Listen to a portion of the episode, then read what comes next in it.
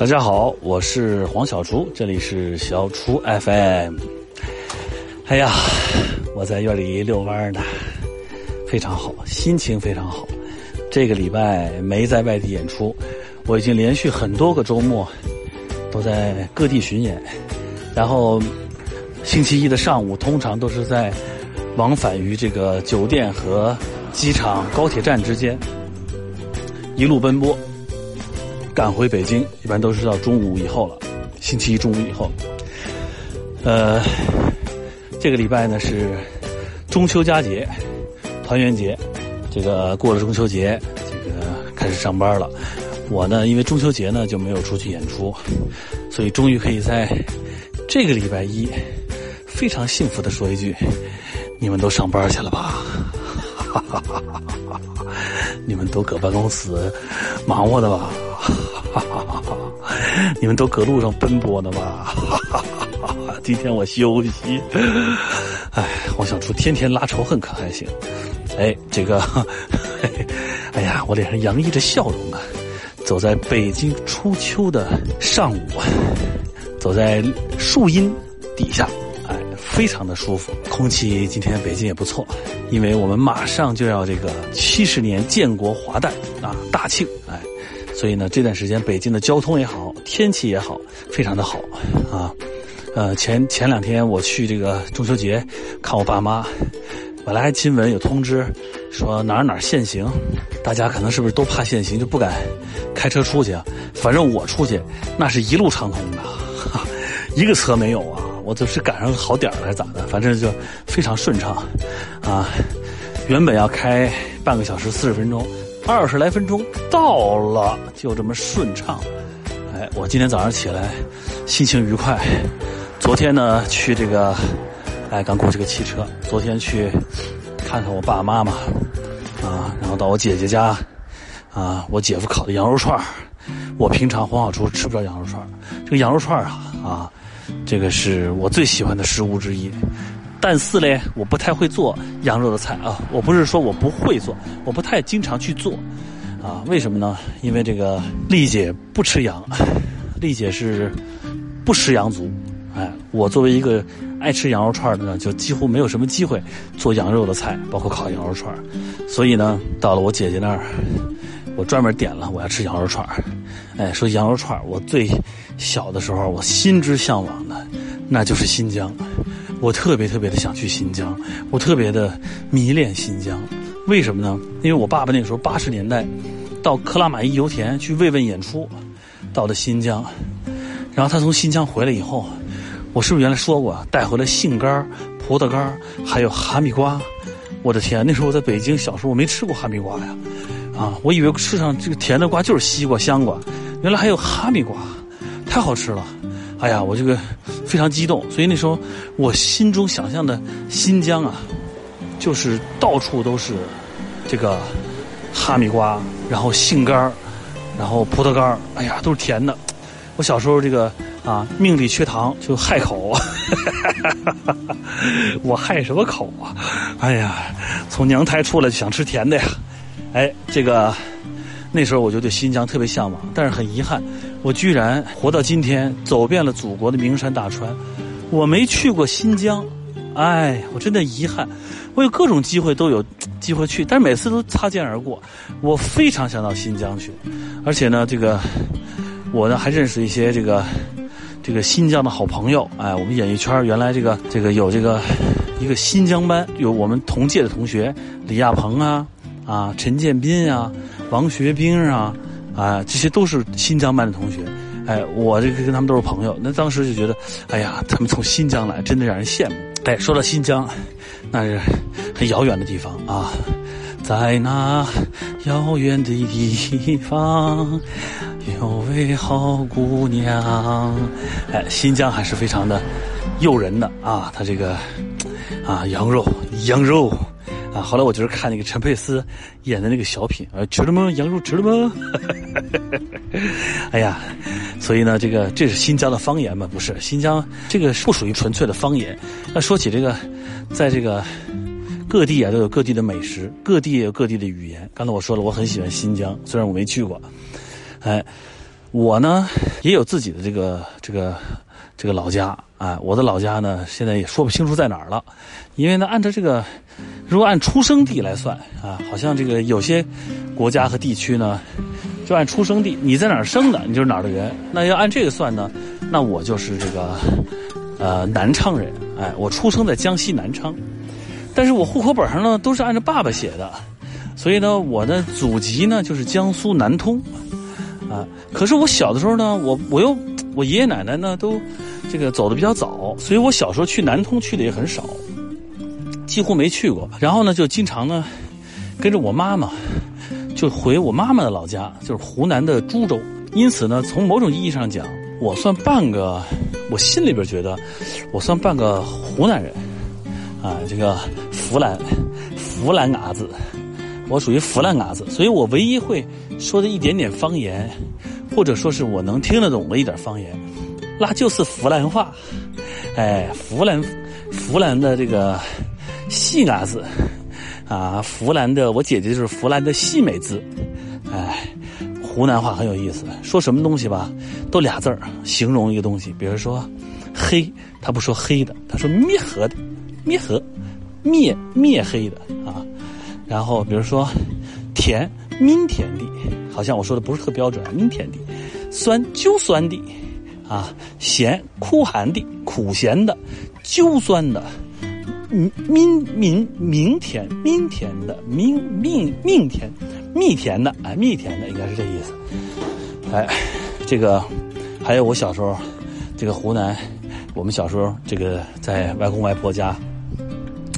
会听到这个卖这个酒娘的，湖南管酒娘叫甜酒，然后呢，这个卖甜酒的人都在路上推着车子叫卖，啊，现在已经没有叫卖的了。我们以前小时候对叫卖的印象还是很深刻的，啊，他就喊点酒，点酒，叫甜酒，叫点酒。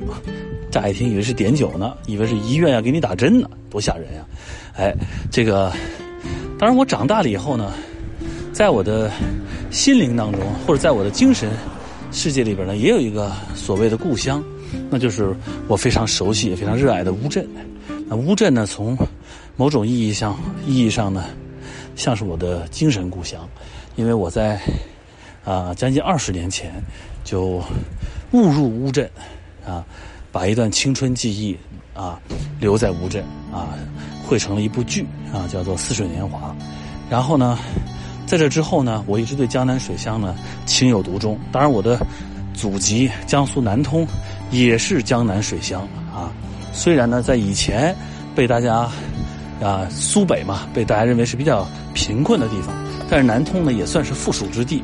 它呢又靠长江，又靠海，啊，还是一个非常啊这个。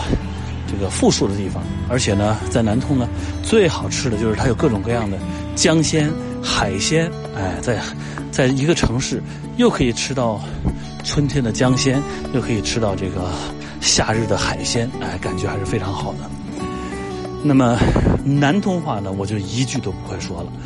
啊，这个，但是我经常听到我爸爸跟他的弟弟啊、妹妹啊通电话，啊，他就像在说外星球语言一样。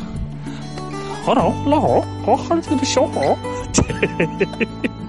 我也不知道他在说什么，哎，但是他说的是非常的投入，没错，中国是一个多民族的国家，中国也是个多方言的国家，每一种方言都带着深深的乡情、深深的相思、深深的对故乡的眷恋。那么，应该说，所有的这个方言啊，都会让人想到一些难以磨灭的。永生难忘的一些记忆，啊，里面有啊故土难离呀，有这个啊当年啊处处见你呀，啊，还有这个对父母家人的那种思念呀，哎，这都来自于一种乡音。所以写一首诗嘛，对吧？乡音未改鬓毛衰，是吧？这个这个少小离家老大回，乡音未改鬓毛衰，这个。头发都白了，但是口音还没有丢掉，还是原来的乡音。那我们身边也有很多的朋友，到今天说话还都有点啊，这个老家的口音。我呢是不太会说方言，我现在说的最好的方言，那就是东北话。哎，东北话能传染。我们以前这个同学啊，有很多东北的，到了同学到了宿舍里边，只要他一张嘴，搁那一说，大家就都变成东北嗑啊，一劲儿可劲儿唠啊，东北嗑，家里来且了啊，快溜的啊，赶紧啊，麻溜的利嗖的啊，看你这小孩整的，我看你像收音机，哈哈哈我看你像自行车。东北话有一种特殊的喜感、幽默感，让人愿意模仿。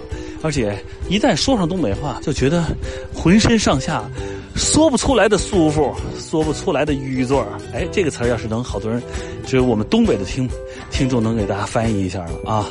这个大家能知道这啥这个词啥意思吗？哎呀，老淤嘴了，哈哈哈老玉嘴了，老玉嘴了，在上海话就是老色意。老色意啊！哎，说到这个江南话，这个江南话老色意。哎，上海话我也不太会说啊，不香不香啊，逛街是吧？玩一玩啊，我也会一点。还有一些不能说，因为一般学方言呢，都先容易学一些啊，是吧？哈哈哈哎哎，上海话呢，我就不太会了。上海话，好好味啊！啊，侬讲啊，侬侬什么子啊？啊，这个这个不行，这个不能这么说，是吧？侬侬侬好啊，侬好啊，侬好，啊，在位啊，在位啊，谢谢侬，谢谢侬，对吧？这个这个我会说，基础的啊，这个英语上，Thank you, yes, OK，对吧？这可以。嗯，这个现在黄小厨呢，落户安家在苏州，哎呀，这个苏州话吴侬软语。我这个前一段到苏州，啊，苏州公司的同事啊，还有朋友，有男生有女生，女生说起苏州话来，那个嗲呀。啊，好的呀，王老师啊，那侬讲侬讲啊，那个好的呀，哎，听起来之后啊，浑身酥麻，啊，你这个先不管，你对他了解不了解，他一说苏州话，你就觉得，哎，这是一个江浙的女子，用那个戴望舒的这个诗《雨巷》啊，描述他们是最合适的。但是这个苏州的男男同志，一说。说起话来也是吴侬软语，那两个人要吵架都是侬哎好的呀，我跟你在在对呀，好的哈跟侬的好，你这一听哎，以为俩人正好这这正在攀谈啊，套套近乎，其实不是，他们两个正搁那儿吵架呢。哎呀，怎么又变东北嗑了？东北嗑吵架那就刚刚带劲了。你瞅啥？瞅你咋的了？你瞅啥？你们看了一篇文章吗？说，多年之后才知道，你瞅啥？这句话的答案不止瞅你咋的，瞅你咋的这一个答案，还有别的答案。比如说，我瞅你像我爹，我瞅你好看，我没瞅你，我瞅我自己呢。哎，这个这个苏州话是吴侬软语，听了之后，哎，苏州的啊这种像。像烟云一般的啊，像雾气一般的这样的语言，啊，飘忽不定，啊，啊，飘来飘去，这种感觉是非常好，啊，听起来就非常的让人舒服，啊，淤嘴儿啊，撒意。这个湖南话呢，就是听起来呢，非常的这个有这种乡情啊，有种腊肉、萝卜干腊肉的味道。你卡了毛毛卡。往下快点卡，啊，这个湖南话我从小就会说卡卡就是吃，这其实是个古语，口字边一个甲乙丙丁的甲，好像这个字就是卡，哎，然后这个说到苏州话，哎，这段时间这个苏州正是什么菱角啊、秋天鸡头米啊这东西都已经这个上市了，啊，我也不知道这个菱角鸡头米怎么讲，苏州话是不是？几几多米？不是，我瞎说的啊。菱角怎么说？菱菱角，菱角，菱角。哎，这个反正各地都有方言，当然还有，我还会大概能学几句广东话。你好啊，麻麻地啊，冇意思呀，啊，唔该你啊，唔使客气啦，哈 哈啊，基本上谢谢没关系，这都会。这是我们原来在这个拍戏的时候，原来跟这个。剧组啊，有这个，有这个香港的这个剧组，香港的这个摄影师啊，工作人员，大家说话都会哎，你好啊，啊，早晨，啊，毛，啊，毛雨 C，都会这么讲话。哎，还有这个台湾，台湾这个，啊，爱表加为呀，这我们也会。爱拼才会赢啊！台湾还有什么啊？多下力，多下力是吧？谢谢你啊！还有哇嘎利贡。哎呀，真，我们这个民族真的是，这个中华民族真的是个大家庭啊！这个各种语言啊，各种这种方言啊，听起来各有各的味儿啊，各有各的美，各有各的趣，真是非常好。哎，就像美食一样啊！今天我们聊到了方言了啊，聊到方言，几乎你听到某一种方言，你就会想起一种食材的味道。比如我们前阵子到重庆啊，到重庆就会听到刷一哈到哪儿刷啊？这个什么到哪儿刷？一听到刷啊，就马上想到了这个啊，山城辣妹子是吧？然后这个麻辣火锅啊，热情洋溢。到了湖南是吧，也是辣妹子。是吧？到了成都还是辣妹子，哎，但成都的四川话、成都话就带着点江浙的味道，哎，有点绵软。那重庆话像小小钢炮一样，哒哒哒哒哒，突突突突突。哎，这个每个地方都有它自己的语言的美啊，也有它有趣的地方。包括天津话啊，天津话那就是根儿啊啊！你说说嘛吧，嘛都行啊。你说咋整吧啊？这个天津话是，你搁这干嘛呢？搁这刷叉呢？耍大叉 是耍大叉，我到现在都没明白耍大叉。他们后来说，就是那个在那掏粪，掏粪拿个大叉子在那耍。我就想说，这是个什么景象啊？